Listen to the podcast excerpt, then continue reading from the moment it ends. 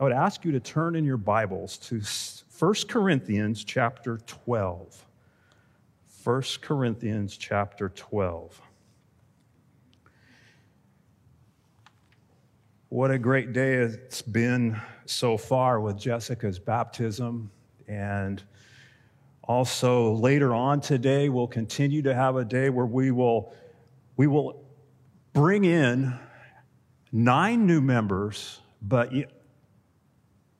we actually have 10, but one of them couldn't make it today because of her neck. And we're going to pray for her before we begin. But it's an exciting day. God is good. So would you bow with me before we begin? Lord God, we thank you for a day where we have seen a young lady take the step of obedience before mankind and declare you are Lord and that you're her Savior. Lord God, I thank you for that. What a joy it brings to me. What a joy it brings to those who have witnessed that. And we witness that and we can see that because it's salvation. It is the gospel on display. And Lord God, thank you. I pray this morning for one of the new members, Linda Gaddy. Lord, you know what she goes through pain-wise. The chronic pain, but yet she has a spirit and a love for the people around her and a love for you that's infectious. Lord God, I pray for her. I ask, Lord, that you give her relief. Also, find a way that she can find doctors, medical teams that can address the issue. But Lord God, keep her spirit up. Keep her looking towards you. And Lord God, I pray for others in our congregation as well, those who are confined to a wheelchair, those who deal with chronic pain, those who deal with the pain that goes with the pain. Lord God, uplift them. Give them strength, your strength. So let me mount up like wings of eagles. Lord God, I pray for Jeanette Kopp this morning. I pray for her because of the loss of a close and only aunt that's left. Give peace and give her mother peace. We look towards the other side. Father, as we come to you today, as we come to your word, may your spirit teach us as is promised. May we understand that you give gifts so we can give to others. I pray these things in Christ's name. Amen. Well, this morning we're going to be beginning a new sermon series that will take us into the middle of October, God willing. Now, the series, I talked to some people. I think I have a screw loose some of the time because we just finished the book of Revelation, and that, folks, was probably one of the hardest books that I ever taught, to try to bring to you to where we can understand God's timing in the world. Well, we're going to begin today a series on spiritual gifts. And you might ask why. Well, what spiritual gifts and what are they and why they matter? That's what we're going to be talking about. And it's a series that I pray will teach us from the Scriptures. From the Scriptures, what we can learn. If we go outside what the Bible teaches, we can go into crazy town. But if we don't go delve into what the Bible teaches, and we don't use the spiritual gifts that God has given us, we can also go into dry, dead town. The series is called Gifted to Serve. And I suppose you would wonder, well, why we're going to embark on such a journey when there seems to be so many different camps, so many different parties, so many different beliefs when it comes to spiritual gifts uses. And because there are so many different uses or beliefs and opinions and practices, even the topic, mind you, it can bring division. I know you would never think that, right? People aren't divided on spiritual gifts, right? Wrong. And I understand this, but I know what the Scriptures declare, that God has given spiritual gifts to every single person who has exercised faith in Christ for salvation. Every single person. And I also believe that every one of these gifts have been given for one purpose. One purpose and one person only, one purpose only, to build up the body of Christ. And as we begin, I would ask you again to make your way to 1 Corinthians chapter 12. And verse 1 gives us another reason why we need to address the topic. Paul simply wrote, "Now concerning spiritual gift, brothers," and I would add sisters, "I do not want you to be uninformed." Now, what's the logical inference there? That many people are not informed. Paul's saying that understanding and knowing what spiritual gifts are is important. And because we have been commanded to preach the whole counsel of God, this is what hangs over me. We've been commanded to preach the whole counsel of God. That's why we're going to do this. And I know that much can be learned and can be very beneficial to all of us here and all of us who are listening.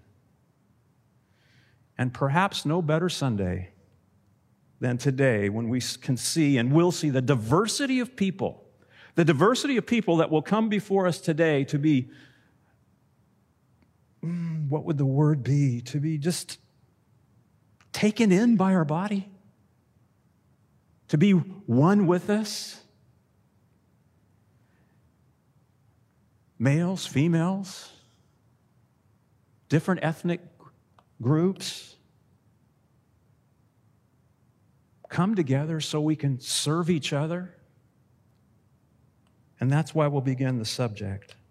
And as a foundation, we lay a foundation before we even begin to speak. So the verses I chose this morning, I'm going to lay a foundation. If you have a handout and you're going to take notes, I would ask you to turn the note to the opposite side, because that's the introduction, and the introduction is almost as long as the passage today. So you might want to write on the other side.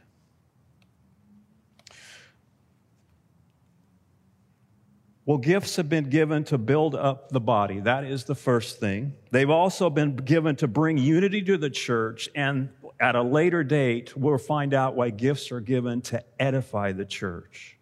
Well, earlier this morning, Tom read a passage from Ephesians 4. And if you have your Bibles with you, or if you need your phone, get on your phone or your iPad and click to Ephesians, or turn to Ephesians chapter 4. And I want to emphasize and concentrate on verses 11 through 16. 11 through 16. Now the Word of God says, "And he," now this is speaking of the Lord, "and he gave the apostles, the prophets, the evangelists, the shepherds, and teachers to equip the saints for the work of ministry, for building up the body of Christ, until we all attain to the unity of faith and of the knowledge of the Son of God, to mature manhood, to the measure of the stature of the fullness of Christ, so that we may no longer be children, tossed to and fro by the waves and carried about by every wind of doctrine, by human cunning, by craftiness and deceitful schemes.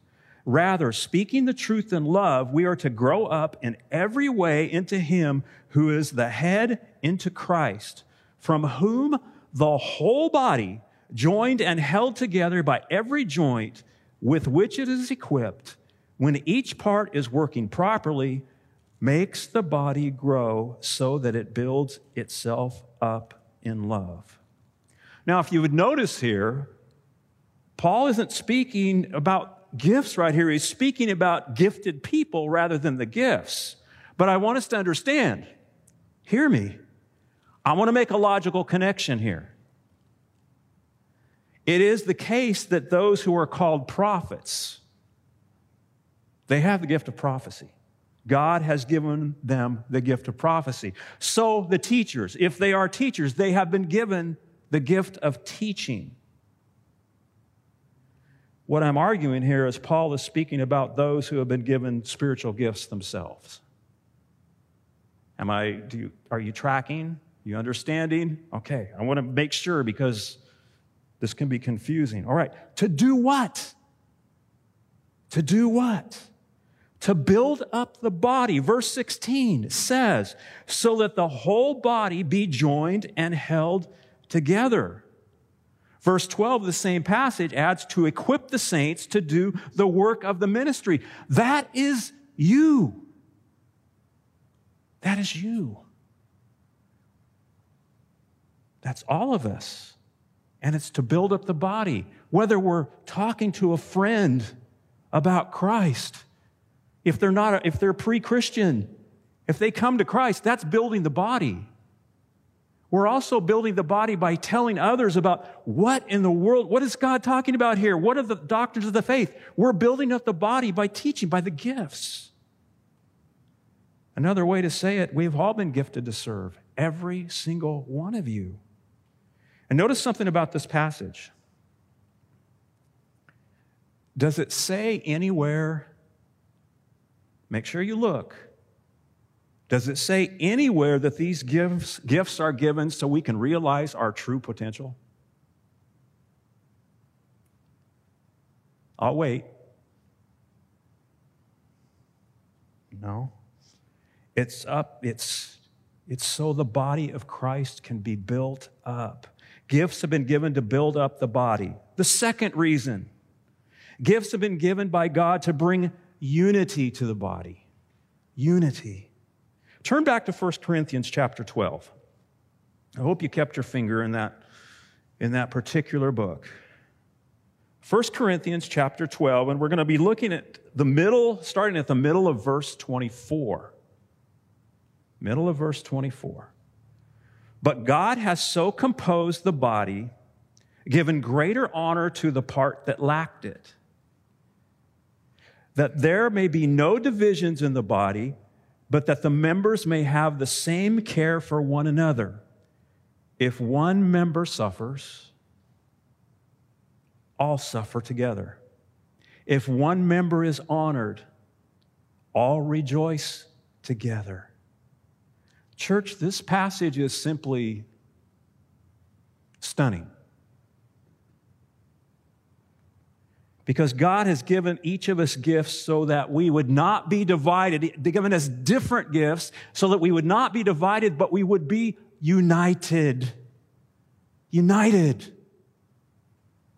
Bring us together. Thomas Schreiner writes, and I quote, "As we exercise our gifts, we demonstrate that we care about what is happening in one another's lives, that we truly love one another. What this means is expressed in a very practical way. If one of the members of the church is hurting, we grieve with them. And if one of our members is rejoicing, we rejoice with them. The gifts are cruciform. Now, I had to look what cruciform meant. I have no idea what he was talking about here. I'm admitting my ignorance. What it means is having the shape of the cross. For as we exercise the gifts, we give ourselves for the sake of others, just as Christ did on the cross. Now, think practically with me. I already mentioned Rusty, and I said, thank you. Do you know why he did that? For his love of the body of Christ. The folks who prepare the meal that we'll get to eat later, do you know why they're doing that? They're not getting paid. They haven't had their salaries boosted. They're doing it because they love the body of Christ, and through that, they're loving Jesus himself. When a group of believers meet together to encourage people, to admonish someone, to get together and pray, why do you do that? To build up the body of Christ, to love them. When a teacher takes the time to prepare a Sunday school lesson, why is he doing that or she doing that? So she or he can build up the body of Christ through what they have learned and the gifts that God has taught them. They're doing it for others. When a church shows kind concern for a love of one another, church, people hunger for that. Those on the outside, they hunger. I want some of that. It builds up the body.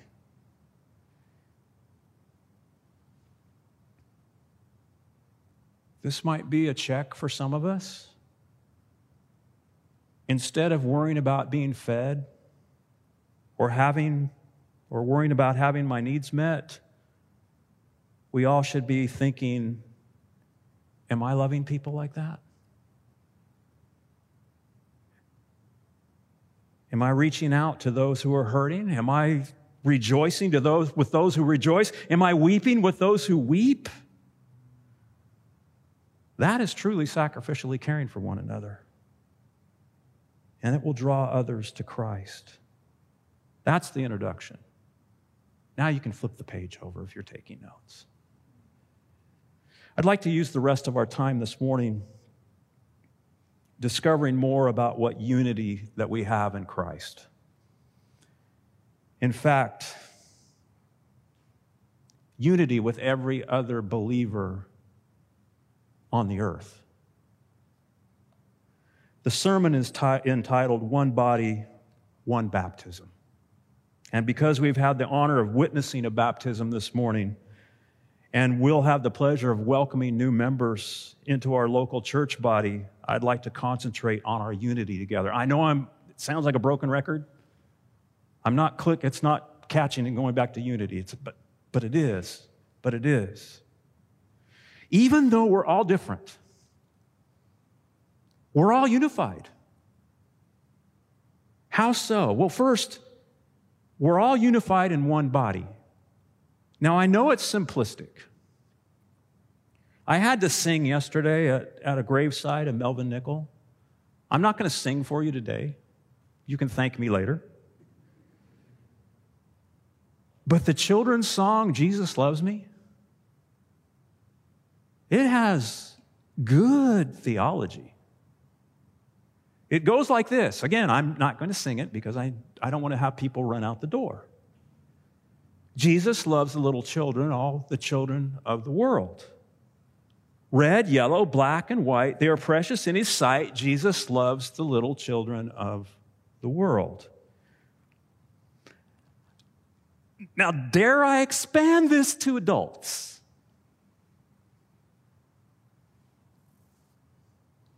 We shall. Dare I expand this to the Baptists down the road, to the Presbyterians, to the Pentecostals? We shall. Now, shall we expand it to those on your right and your left, behind you and in front of you? We shall. Christ died for sinners of all races and sinners of both sexes. Verse 12 of chapter 2 of chapter verse 12 of chapter 12 says, "For just as the body is one and has many members, and all the members of the body, though many, are one body, so it is with Christ." Now, I might have assumed that you understand what the body of Christ, when I'm speaking of the body of Christ, what I'm talking about, and what the biblical writer is meant about this when the word body is used. It's a picture. It's a picture of who we are as Christians. We're one body, but have many, many, many different functions, many, many different parts. It's a picture of the church, and the church being saved, all the church being saved through faith in Jesus. Everyone is a part of it. I'm not saying everyone, okay? Let me backtrack. Everyone who has professed faith in Christ is part of this. They're part of the organism, the church universal. But everyone is made up of different parts and different functions, but all being fused together in the body of Christ. In 2 weeks, we're going to discuss in more detail, but only to say, without everyone working in sync, everyone suffers. Without everyone working in sync, the whole body suffers. If everyone who is placed sovereignly by God, in our case at Rosedale Bible Church, does their part, the body of Christ will flourish here. It will flourish. Now, quickly look back to verse 11 in the same chapter here. It's just one verse prior. And I want to illustrate what Paul meant when he's speaking about different gifts given to members of one body. I capitalize one, O-N-E, one body. Now, all these, he's speaking of different gifts given to different members. Again, we're in verse 11. Are empowered by one and the same Spirit. This Spirit is the Holy Spirit of God, the only one, capital S, the third person of the Trinity, the third person of the triune God. He has wishes. He has his will. He does what he would please. Who apportions to each one individually as he wills.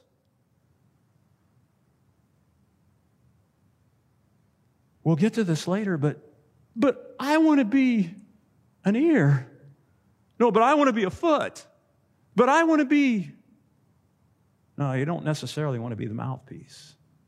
But if God places you as that, if he gives you the gift. The bottom line is that the Holy Spirit has a sovereign divine for the body of Christ. The Spirit of God lives in the body to do one thing, to cause all the different functions to point to Christ and make sure that Christ is manifested in the body. Now look back at verse 12. Again, I read, "For just as the body is one and has many members, and all members of the body, though many, are one body, so it is with Christ." The body is one, it has many members. Then he turns around and says, all the members, though many, are one body. Do you think that he's trying to get the point across? Many members, one body, one member, one body, many members. But look at the last part of the verse. So it is with Christ. Why didn't he just say, so it is with the church? I had to think about that. Because the body of the Christ is the church. Why didn't he say that? Because he was writing to the church at Corinth.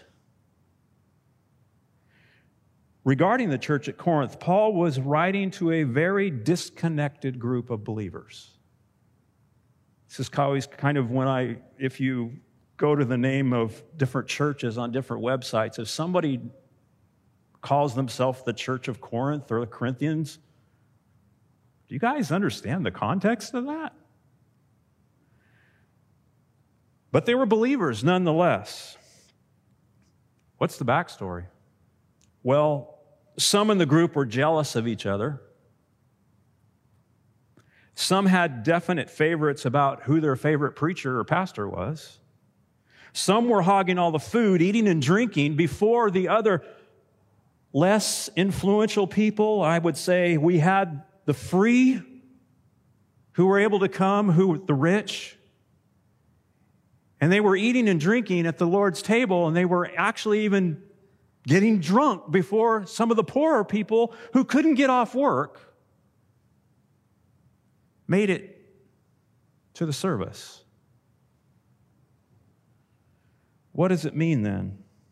So it is with Christ. MacArthur is helpful here, and he writes, why doesn't he say, so the church is one body? Because the church is Christ. And this is what he wants to emphasize. He is emphasizing the fact that you and I, as believers, are one with the living Christ, that we are one living organism through which pulses the eternal life of God by the Spirit of Christ living in us. Close quote. We're more than a social club. We have the Spirit of Christ living in us. You have the Spirit of Christ living in you. It's Christ's life that fuses everything together. And we'll see that in the weeks to come, even though we've been gifted with a spiritual gift, a particular spiritual gift. To help build each other up, we're Christ. And by that, I mean that we are the only Christ. Hear me. We are the only Christ that the world will ever see.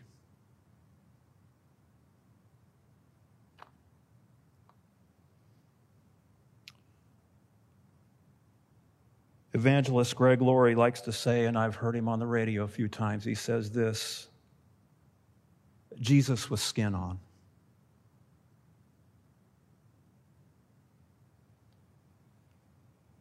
Are you there? Are you exercising the spiritual gift? Can you see how it's so important to do that? Truth. Christ incarnated himself once in a single body. He has incarnated himself again in all of our bodies and made the one body that is Christ in the world. We are Christ. That's his point. And he's emphasizing the incarnation of Jesus in his church, in his body. It is a living incarnation. I am not saying we are little gods. Please do not even go there.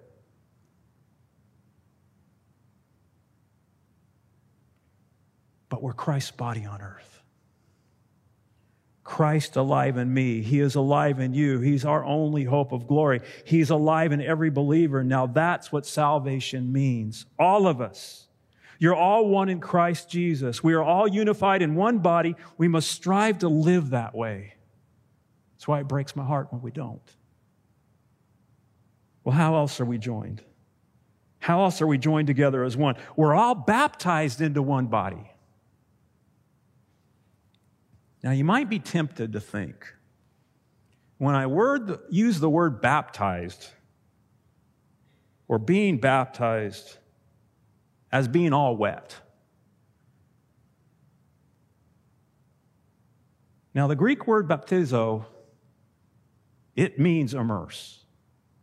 It does mean that. For those of you, do any of you like pickles? If you don't, just ignore me. You take a cucumber, and you put it in this brine, and you let it sit. I think you boil it. Do you cook it? I'm asking my wife for help here. But you put it in a brine solution, and it becomes immersed in what's around it. The cucumber becomes a pickle. Now, I'm not saying that we're pickles, but that's what baptizing means. But in this context, the context of what Paul is writing here, that would be wrong. He's not talking about water baptism, even though we saw this today. It is a picture. It's a picture of a spiritual reality, just as communion is when we come and remember the Lord's death, when we celebrate the Lord's Supper. It's a visible picture of what has taken place. And this fact today, when Jessica turned from her sins and believed. Well, let's look at the first part of verse 13. For in one Spirit, we were all baptized into one body, Jews or Greeks, slaves or free. Now, some groups of believers, Pentecostals and some charismatics, have often argued that this is a baptism, that the baptism of the Spirit occurs or happens at a different time after conversion. And that involves a special empowering for service. And in some cases, they have stressed that this is a mark of spiritual maturity.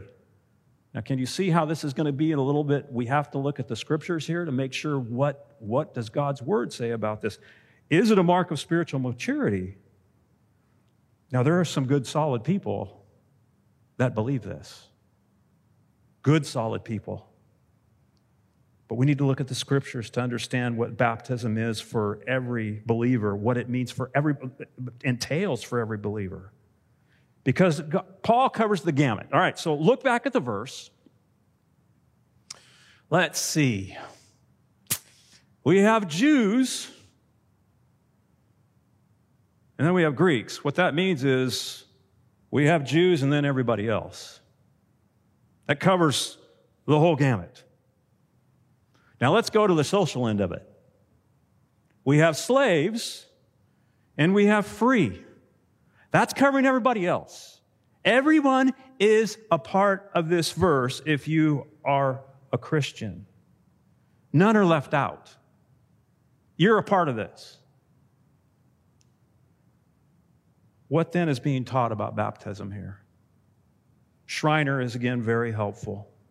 And I quote, Paul's words about the baptism of the Spirit bring to mind other texts in the New Testament that refer to the same theme. 5 texts, apart from 1 Corinthians 12:13, refer to the baptism of the Spirit. Matthew 3:11, Mark 1:8, Luke 3:16, Acts 1:5, and 11:16. It is striking that all 5 of these texts contain prophecy about Jesus baptizing his followers with the Holy Spirit. In other words, these 5 texts are, in a sense, just one text, for they are either gospel parallels or they restate the promise that Jesus would baptize with the Spirit. So once we quote one of these verses, we have quoted them all, for they all say essentially the same thing. We're only going to look at one of them for time's sake and for your sanity's sake. Matthew, talking about the Matthew passage, Matthew 3:11, and John the Baptist is here. He's foretelling what Jesus will do concerning salvation later on. This is before Jesus, or John baptizes Jesus. John says, I baptize you with water for repentance, but he who is coming after me is mightier than I, whose sandals I am not worthy to carry. He will baptize you with the Holy Spirit and fire. All right, cutting to the chase. 2 types of people in that verse. 2 types. Those who are baptized by the Spirit and who are Christ's, and those who will be baptized with fire, meaning judgment. You're either baptized by Christ into his body or judged eternally in the lake of fire. There's much more to discuss here, but we'll do that again in a few weeks. Remember, this is just an introduction. What we need to know is this. We were all baptized with or in the Holy Spirit by Christ. He is the one who sent the Spirit. He is the one that baptizes. And that takes place at conversion. We are all unified in one body. We are all baptized into one body. And our final unifying point this morning that all Christians share are we are all nourished by one Spirit. Another way to say it might be this, that when we're born again, when you, we, all of us were saved, we were not only placed into the Lord Jesus' body, we had the Holy Spirit placed into us. Ephesians said we were sealed. Ephesians 1:13, in him, speaking of Christ, you also, when you heard the word of truth, the gospel of your salvation, and believed in him, were sealed with the promised Holy Spirit, who is the guarantee of our inheritance until we acquire possessions of it, to the praise of his glory. In 1 Corinthians, Paul simply writes in the last half of verse 13, and all were made to drink of one Spirit. All were made to drink of one Spirit. A commentator says this, at conversion, Jesus Christ plunged believers into the Holy Spirit so that we were immersed with the Spirit when we were saved.